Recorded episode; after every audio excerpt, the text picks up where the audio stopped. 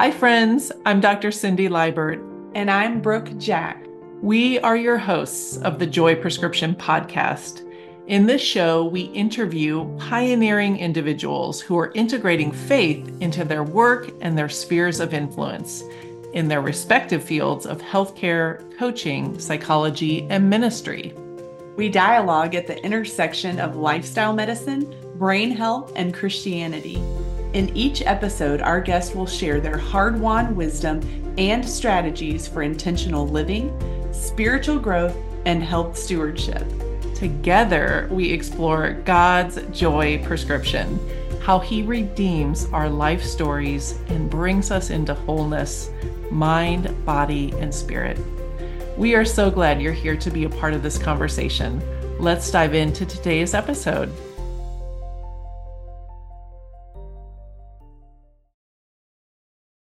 So, more, uh, we'll go back to our patient question here the 35 year old woman with hypothyroidism that she's gained 25 pounds in the last three years despite exercising and eating less. Uh, she's got cold intolerance, her bowels are off, hair, skin, and nails are off. Uh, and so I'd say this is a very suspicious for mm-hmm. hypothyroidism, especially with that family history of her yes mom and older sister, there unfortunately is a pretty significant genetic link with hypothyroidism. And so, if there's a family history and you're having symptoms, I would absolutely say let's do a, a full lab panel and get that checked out.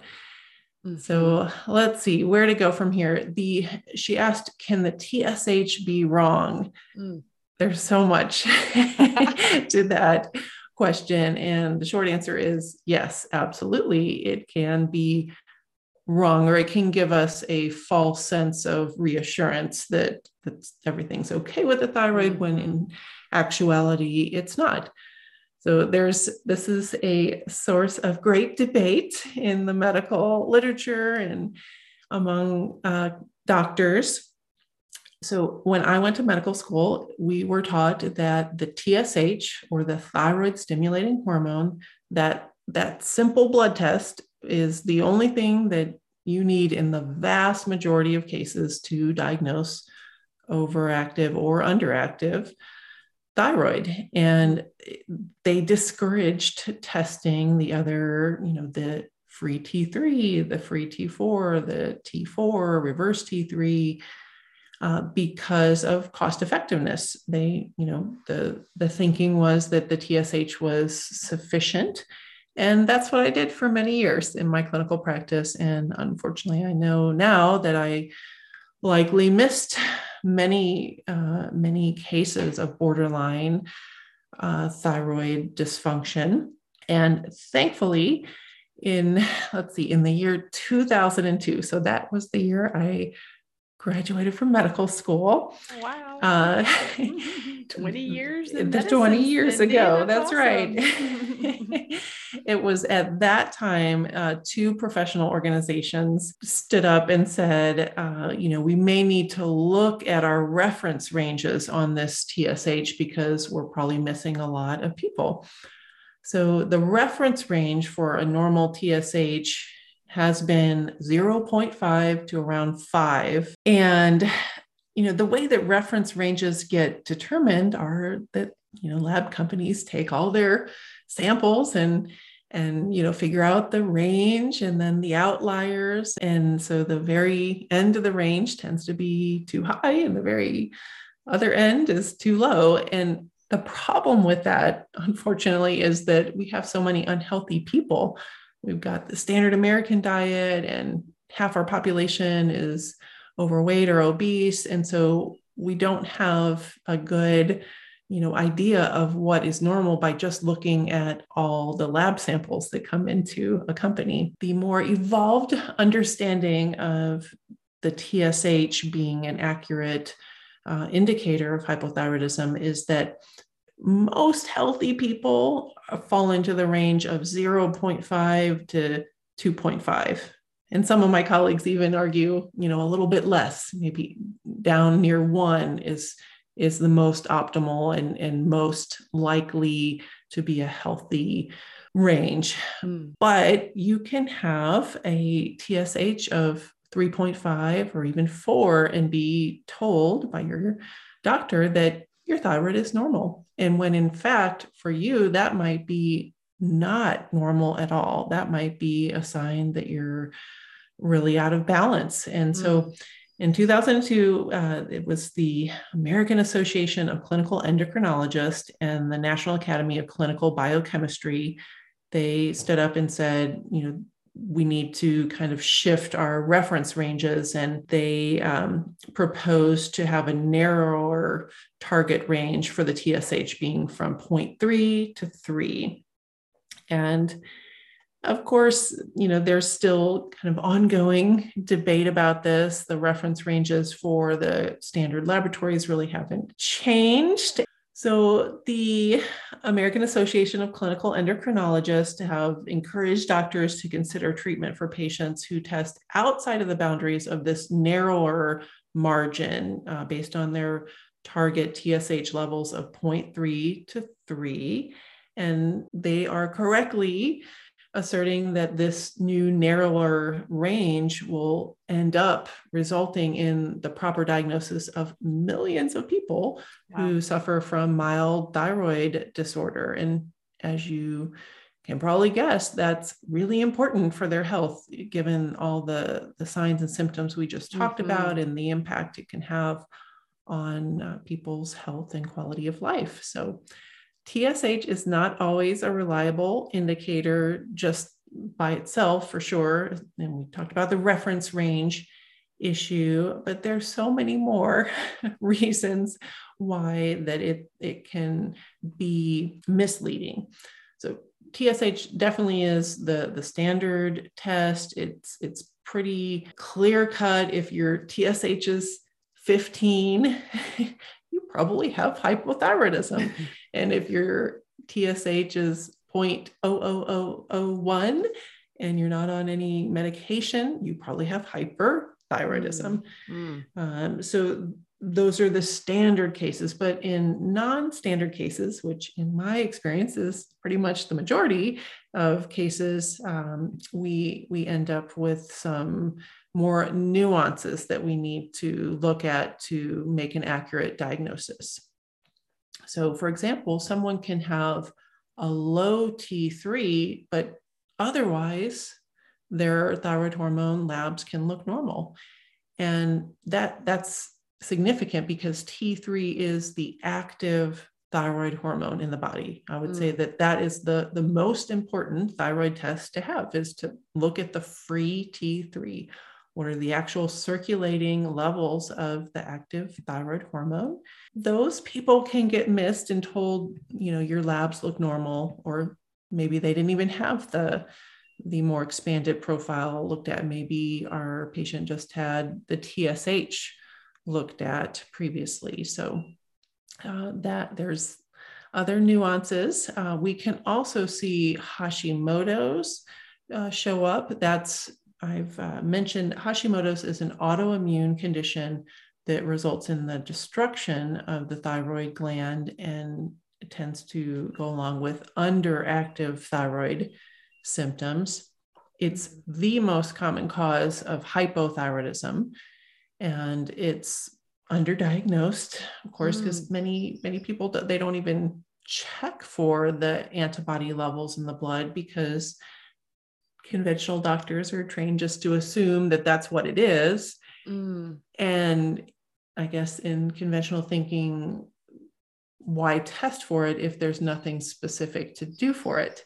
Which, of course, is the answer in conventional medicine. So, in conventional medicine, they don't have the tools or the mindset or understanding of how to address the autoimmunity piece that's a huge missing area in mm. conventional medicine is is this epidemic of autoimmunity that we're seeing and uh, functional medicine is is uh, leading the way at looking at root causes and how to help people overcome autoimmunity and hashimoto's is part of that puzzle. And so, you know, you can have the beginnings of Hashimoto's thyroiditis with elevated uh, TPO, uh, thyroid peroxidase antibodies, and have normal uh, TSH, have a normal TSH. Hmm. But if you have hypothyroid symptoms and you have evidence for autoimmune destruction of the thyroid gland, it's it's important to start treatment and right. to really start addressing these things. But unfortunately, within the conventional model, these patients are often just told, well, let's just watch and wait, basically yeah. until your thyroid gland gets destroyed mm. enough to result in overt hypothyroidism, then we're not going to treat you. So that's, that's not, not, a good a, option. That's not a helpful option at all. Yeah. it's certainly not how I would want to be addressed. Um, so there's a lot of needless suffering. And then there's also this concept of normal lab values and then optimal lab values. Mm. And I've touched on it a little bit, but it's a deep topic. The TSH is just the tip of the iceberg with what we want to optimize with the thyroid labs. I like to see my patients between 0.5 and 1.5, 2.5 uh, for the optimal range. And then the free T3, we want to make sure that's adequate. And, and usually, when people are in the upper half of the reference range, that's when they feel the best. Um, we can look at the T4. Again, there's an optimal uh, range for everyone. And typically it's when you're in the upper half of the reference range you want kind of robust levels of thyroid hormone that that makes sense. It's mm-hmm. being so helpful for our metabolism. Then there's this uh, blood test called the reverse t3 and we like to see that less than 15 when you have higher levels of reverse t3 especially if there's low T3, that can suggest that you have problems converting the inactive T4 to the active T3. That's a clue from your blood work that we need to optimize things.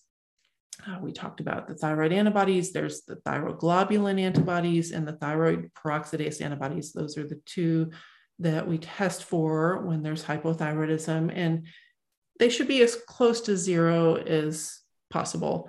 Sometimes you have a super minor low grade elevation, and that doesn't necessarily mean you have Hashimoto's, but we really should have zero antibodies against our own thyroid tissue. Mm-hmm. Um, and so the lower the better on that. We can look at different ratios, and there's a whole science to evaluating a full thyroid profile. So that's a lot to digest. mm-hmm. uh, it, I said we were just scratching the surface today, but it's you know we have to kind of take a deep dive into the the labs to look at all the nuances and to really help people get the proper diagnosis so they can get the attention that they need. So you recommend a full thyroid panel type lab work to assess those who may be presenting with hypothyroid symptoms or have other indicators and previous blood work that may be pointing to to an issue with the thyroid? yes, absolutely. I do recommend uh, at least seven tests for the thyroid the tsh the thyroid stimulating hormone the free t4 the total t3 and the free t3 the reverse T3, and then looking at the antibody levels periodically, the thyroid thyroglobulin antibodies and the thyroid peroxidase antibodies are kind of the the standard way that I look at thyroid health when there's mm-hmm. any any questions or we need to uh, get a nuanced uh, understanding. Mm-hmm. Wow. Well, that is a lot of uh, good information and good insights. Um, I'm hearing some terms that I've never even heard before. so, this is fantastic. But yeah. tell tell us what are some of the root causes of hypothyroidism? Mm-hmm. Yes, Brooke, that is an excellent question. However, we are out of time for today.